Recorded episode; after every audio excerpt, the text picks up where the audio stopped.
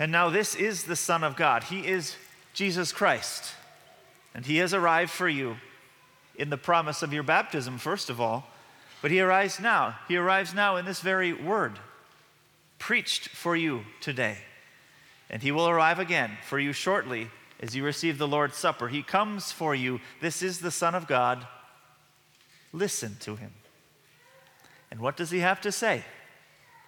Well, he says this that your false idols are taken away from you, your sins are forgiven, and you are made perfect in Christ, apart from your successes and apart from your failures.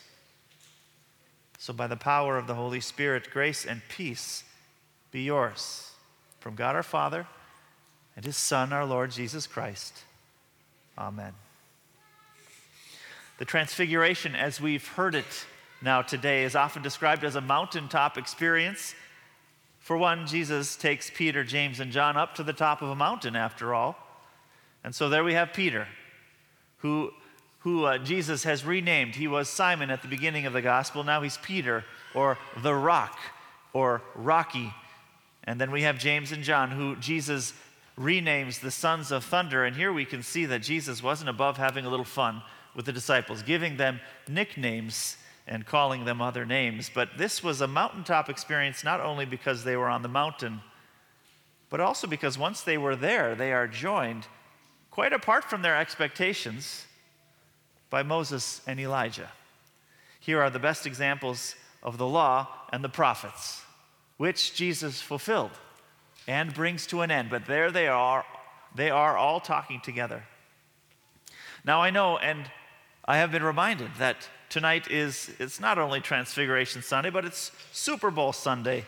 And there's a big game tonight, and some of you are thinking about this game, pitting two young quarterbacks against each other. You've got Brock Purdy with the 49ers and Patrick Mahomes with the Chiefs. Both have unique styles. They both played baseball. Mahomes is thought by some to perhaps become one of the greatest quarterbacks ever. One of them could very well be the MVP of the game tonight. But I want to say, compared to Moses and Elijah, they are nothing. Can I say that? Do you believe me?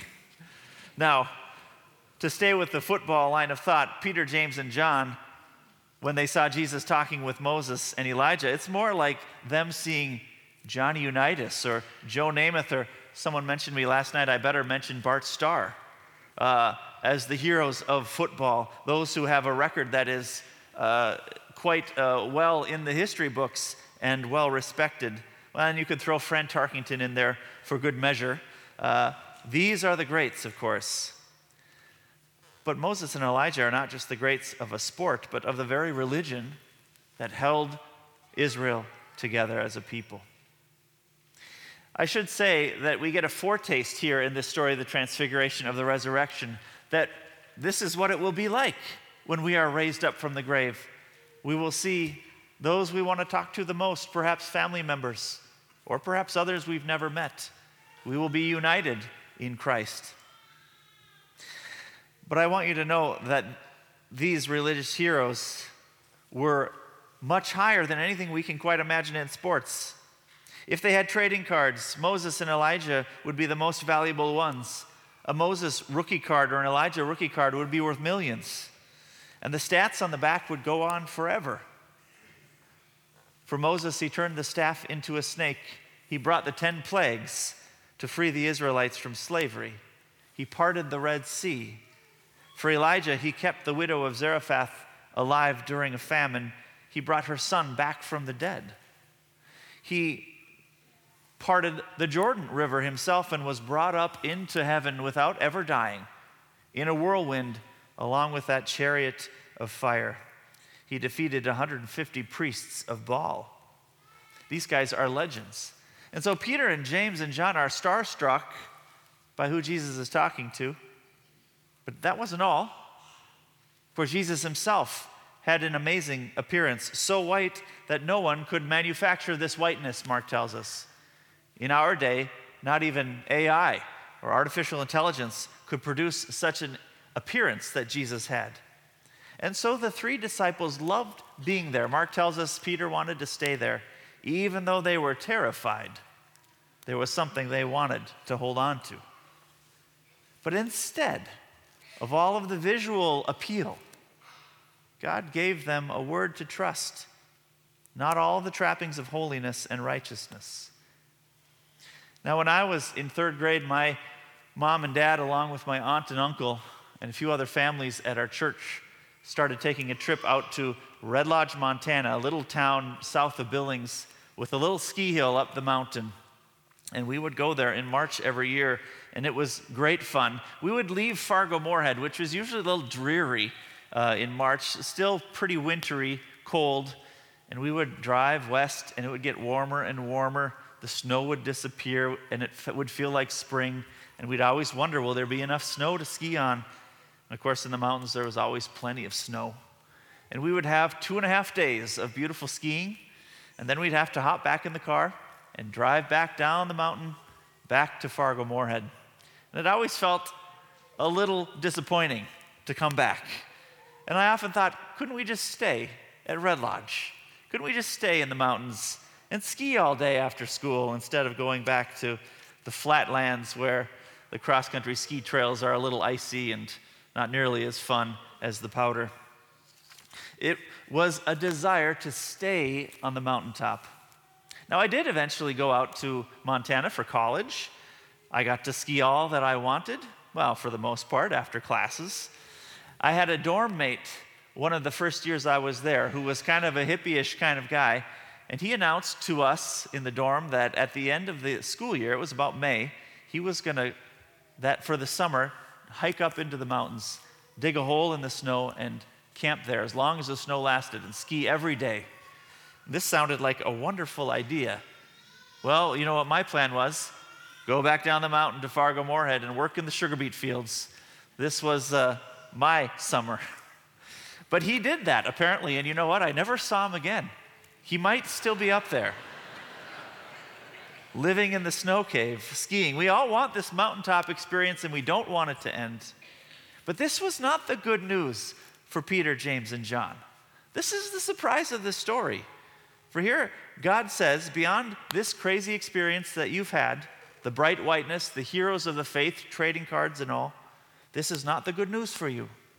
In fact, Mark tells us that it was in that moment that the disciples heard this voice from the clouds. And the voice said, This is my son, the beloved. Listen to him. And upon hearing that word, all the other trappings of holiness disappeared.